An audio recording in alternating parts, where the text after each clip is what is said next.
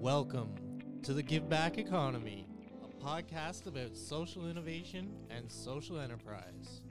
Now, with your host, Peter Miller.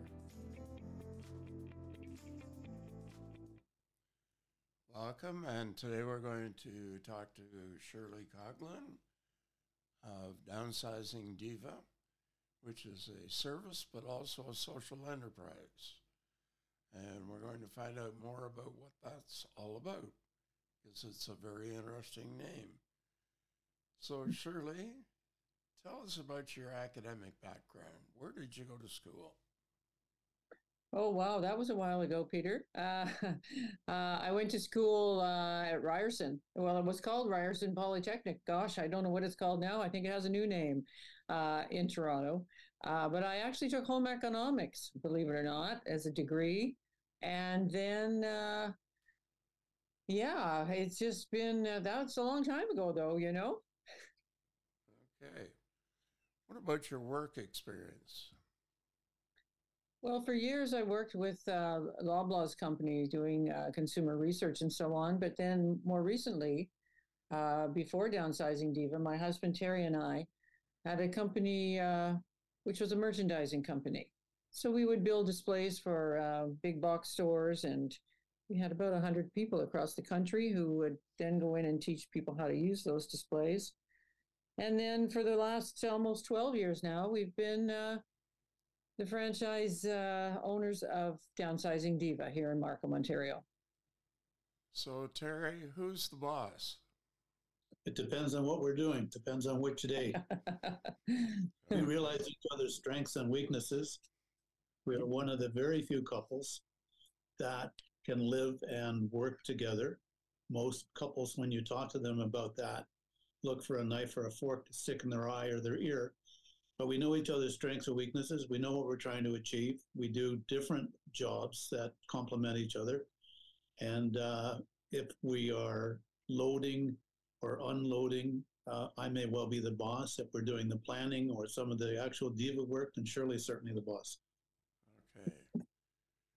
So, Shirley, tell me about downsizing diva. It started 2001 or something like that. Yes, uh, uh, a while, yeah, many, many moons ago. Uh, and it was started um, originally in East York by two lovely ladies who, uh, one used to be a realtor, um, the other a teacher. And they um, saw the need. Often people see the need through their own experiences in their own family and so on, don't they? So uh, they saw the need for people who are downsizing, typically um, elder folks, you know, who don't have the the uh, the energy, the time, or they just don't want to do it themselves, um, to help them through the move process. And that's really where it started. And then uh, they franchise they they have a number of franchisees now um, across Ontario, uh, of which we're one. And it is just a wonderful. It's a great way to make money and also give back. Well, that's what I was going to focus on next. It's the giving back that makes Yeah. you a social enterprise. And you may not have been familiar with that term, but that's my area of expertise. Yes. So, as a social enterprise, tell us some examples of how you give back. Well, a lot of the times, a lot of it, I guess, surrounds um, people are moving from larger spaces to smaller spaces. They can only take a finite amount of things with them. And there's always a lot of things left over that they no longer need or want. And those things need to find new homes. So a lot of that, um, I guess, revolves around donating and finding new homes for a lot of the things that uh, that are now surplus goods. Okay. And Terry, you did us a favor by taking out two uh, very big chairs and also one bad couch. Mhm. So, Terry, tell us where the chairs went. The uh, uh, the Ukraine. chairs went to the Ukrainian family. We have a, about 35 to 40 Ukrainian families moving into Markham Stouffville area. And we have one contact person. And she has worked now with Shirley for several months, seeing what we have at any point in time in the way of furniture and furnishings and housewares, all of which are important because these people, for the most part, come with nothing much more than clothes on their back and some hope. And they are often in below grade apartments. The reason I mention that, whatever furniture we take and then donate has to be able to make it downstairs, around corners, and into basement apartments. Not all the time, but quite often. And so we feel good about giving things a second life to people who themselves are now having the second part of their life through no fault of their own. You know, and I think also, Peter, it really, I think, well, you would know because you were one of the people that were able to donate the chairs, right? And we just facilitate that. Um, but it really makes our clients happy too, because when you can give something a new home, um, and someone's going to love your things the same way you did, it it's just a win-win all around. Well, I think what's interesting is while you took out chairs and a coach, you provided a relatively new coach. How did that happen? Well, that's another part of the equation because we deal with multiple clients. Um, we saw um, we had another client who had a perfectly good, beautiful couch. And again, we were looking for a new home for it. But like Terry mentioned, um, a lot of the Ukrainian families and the refugees that we deal with are living in smaller spaces. So they, they can't take a full size couch. They really need a, a love seat or a chair. But um, in this case, you were able to use it because it had a larger you had a, a larger space to put it in. So it's just really about connecting um, people with need and people who have things to give. And that's where we come in. We try to facilitate that and basically find, uh, match up the owners, I guess you would say. Now, one of the interesting technology skills that you have is designing a plan for that senior in terms of what it would look like in their new location.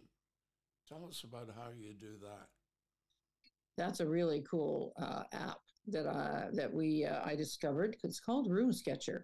It's um, because a lot of the times the biggest hurdle, often to a senior moving, is a first of all they have too much stuff. The second is I don't know what I can bring and what I have to leave behind. What's going to fit? What I, you know, and it keeps you awake at night. So the nice thing is, is we go in, we put the new floor plan in the app to scale, and then we measure all the furniture, the wish list of what people would like to bring. And then we just make sure that it works so that on move day, we know exactly what's coming, where it's going to go. And it just makes the whole process so much easier, so much more stress free. And um, it's it's and and it saves money and time too because you know it doesn't take as long to uh, for the move process to happen. So what's the name of the app again, please? It's called RoomSketcher. Sketch. Yep, RoomSketcher Pro, and um, it's just a fabulous tool. And uh, it takes a little bit of uh, learning. it was a bit of a learning curve for me to master it, but once you've got it, um, it really is a wonderful tool for uh, for our clients. Okay, so Terry, back to you. How do you move all this furniture?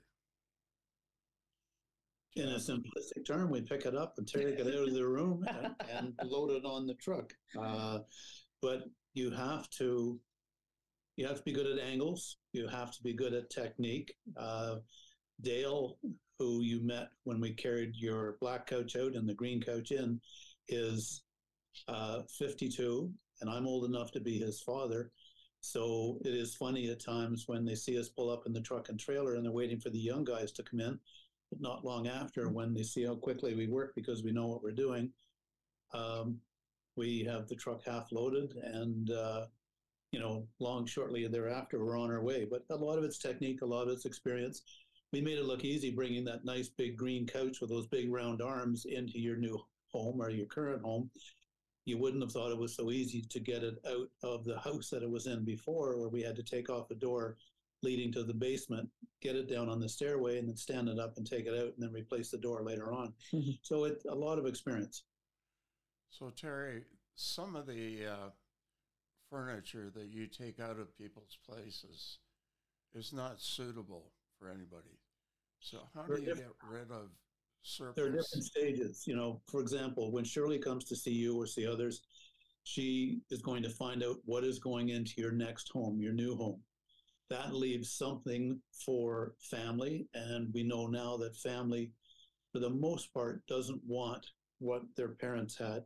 So then we show it to our dealer, our main dealer. We have several, but our main dealer, he may well buy it. If he doesn't buy it, then it will go to some place like Value Village or other charities, maybe Salvation Army, Karen possibly Karen Share. share, Mhm. possibly uh, Habitat for Humanity, especially if it's tool related, and especially during COVID, uh, if it is in rough shape, it goes to the dump. It may be Keswick, it may be Markham, it may be City of Toronto. What we've become experts on what dumps will take what items and what days they're open Mhm. what uh, dumps, for example, will take metal and which ones we have to take to metal recyclers. So we've learned all of that. And that's how we load the trailer and load the truck according to where it's going on a certain day. There may be several drops, and uh, we load it in the reverse of how we take it off. And you know what? The other thing uh, I know, I'm just thinking here, Peter, when you were saying, um, I think why we do what we do is you say, how is it a social enterprise? Uh, we, I love when we meet somebody, we go in and people are, sta- are, are they're overwhelmed. They're overwhelmed by the whole move process. And then but as we work through it step by step and we kind of hold their hand and we and because we've done we do this all, every day. So for us it's not as daunting a task right? And then at the end of the process once we're finished it's that sense of I, I just feel like we've really made a difference in people's lives in the end of it all. And uh, and that's very rewarding. And that's exactly why you're a social enterprise.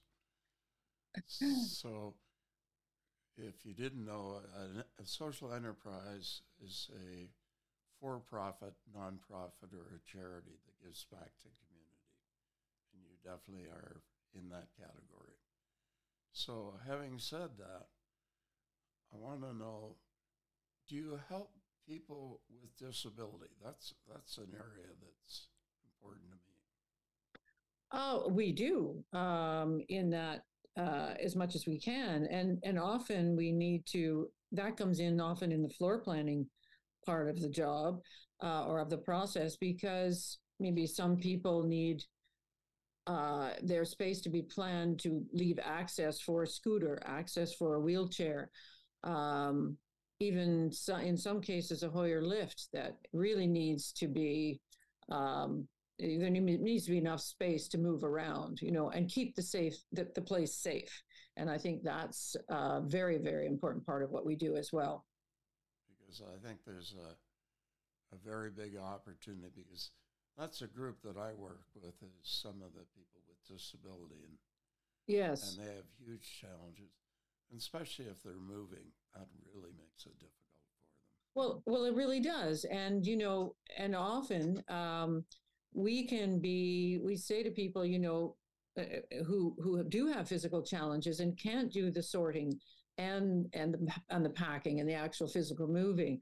We'll be your your arms and and legs and and so on. But we need you to be the brains of the operation. You know, we still need those people. Still need to make the decisions and and be in charge because it's their move we're just facilitating it for them right they're still in charge of the decisions that are all made so that the place is set up to their liking and uh, and and for them to be safe and happy And, and many of those people, it's overwhelming for them because Oh, yes. they may have a short period of time to make it happen. well that's right and often you find too peter that people put the move off um, and they and they leave it too late Um, and then uh, because they are, it is too daunting, it's overwhelming. And so they just don't make the decision in a timely fashion. And, um, and that can be a problem too.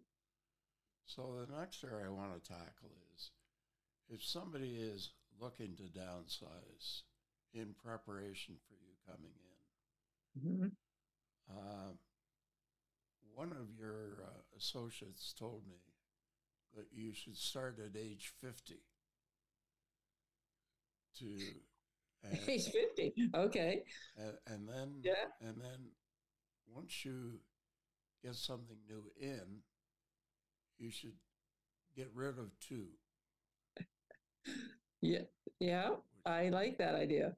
which i thought was uh, very bright because a friend of mine said his approach was to pack a suitcase with clothes and let everybody else take re- take care of the rest of it I like that idea. And Which I thought We can do that for you if you want. which I thought was kind of interesting that that's a little extreme, but uh, but yes, absolutely. Well, that's, but what, that's what? what he's going to do. Well, you know, and to be honest, if we if we do start early enough, we, we all uh, we like to say we spend the first uh, pick a number two thirds three quarters of our lives accumulating things, and then we spend the last two or third or a quarter or whatever the number would be trying to get rid of it all. So I mean, we have so much stuff in our homes all of us that is just superfluous. We've just have it there because we never bothered to get rid of it. It's not really fulfilling any function for us anymore. We don't need it. It used to be functional, used to be useful, but we haven't used it in years. And if we do start at 50, getting rid of some of that stuff, that's a really good idea. Because the sooner you start, the less onerous the job is when you actually have to go and do it. So, Terry, how about your house? Does it need downsizing? Actually, no, we downsized the year before we got into this business where we moved into a 1100 square foot condo uh, from a house that was between two and 3,000 square feet. I wish it was the other way around because we, we learned the hard way uh, and we would have moved a little differently. But we are in good shape. And for the most part, we do what we tell our clients. If you buy something, then get rid of something. That's right. We know because we've done it. So we know it can be done in a successful manner. Now, you both have kids. Having said that, do they downsize or do they accumulate? Sure. oh boy. Terry, what do you think? My daughter's on her own with a little tiny dog. She moved from Canada to Mexico and she's renting. My son is married, no children, with no plans for children. They're in a condo at Yonge and Finch. That's about six or 700 square feet. So whatever they buy, Okay, that's in Toronto. they better be able to consume it. Yes, that's in Toronto. Shirley's Yes. children are in a different situation. Yeah, and uh, it's interesting. Uh, they don't. The interesting thing about it, though, is though even my, though both of my children live in a house now and have a couple of kids, they don't want any of our stuff. Uh, you know, they have a very, very different style. They have a different mindset. Um, you know, they have one set of white dishes. They don't have crystal and they don't have silver and they don't have Royal Doultons. And, you know, so that all of the things that were really important to our generation and the generation ahead of us just don't have any big meaning to those to those kids anymore so that creates a bit of a problem or a challenge when you're trying to find new homes for these things for sure So, Shirley, where do you see the industry three years from today? Uh, I see it's nothing but a growth industry, to be perfectly honest with you, because of the number of boomers uh, that are going through the system right now. Just from the fact that our those of us over 65 are not getting any less right now, are we?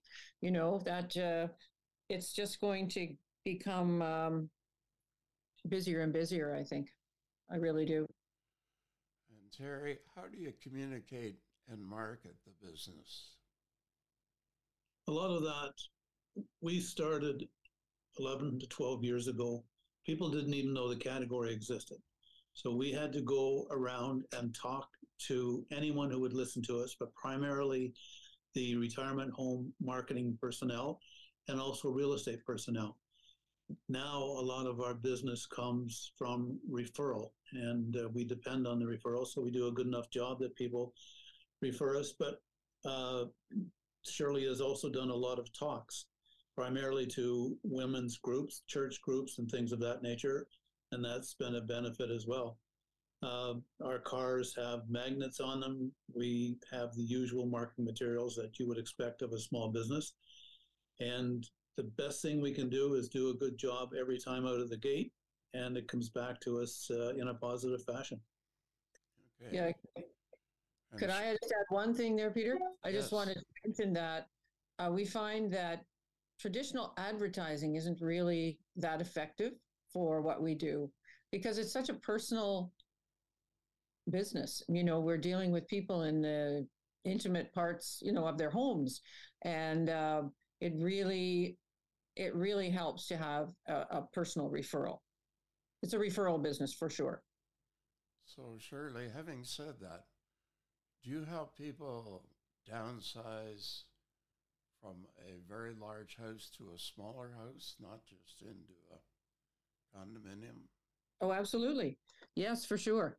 Um, we, yes, um, 100%. We'll, we'll do any size. And we'll also, I mean, we, it isn't just seniors that we work with. We often work with um, realtors who are helping um, their clients uh, declutter and put their their houses on the market. Um, we'll work with anybody, any size, uh, but typically it is with people who are trying to deal with their stuff. That's what we specialize in. People who have too much stuff and uh, need some help dealing with it. Well, I mean, I have three kids, and uh, boy, could they they could use a downsizing tomorrow. I'm sure. There's a, there are a couple of pieces of our business that are almost invisible, but people think of us as downsizing them from their home into a condo, an apartment, or a senior's residence. But once they move into, for example, senior's residence and their health fails, which it ultimately does, we've made another good part of our business into doing internal moves where we move them down a number of floors, often to a smaller space. And that's the second phase of downsizing.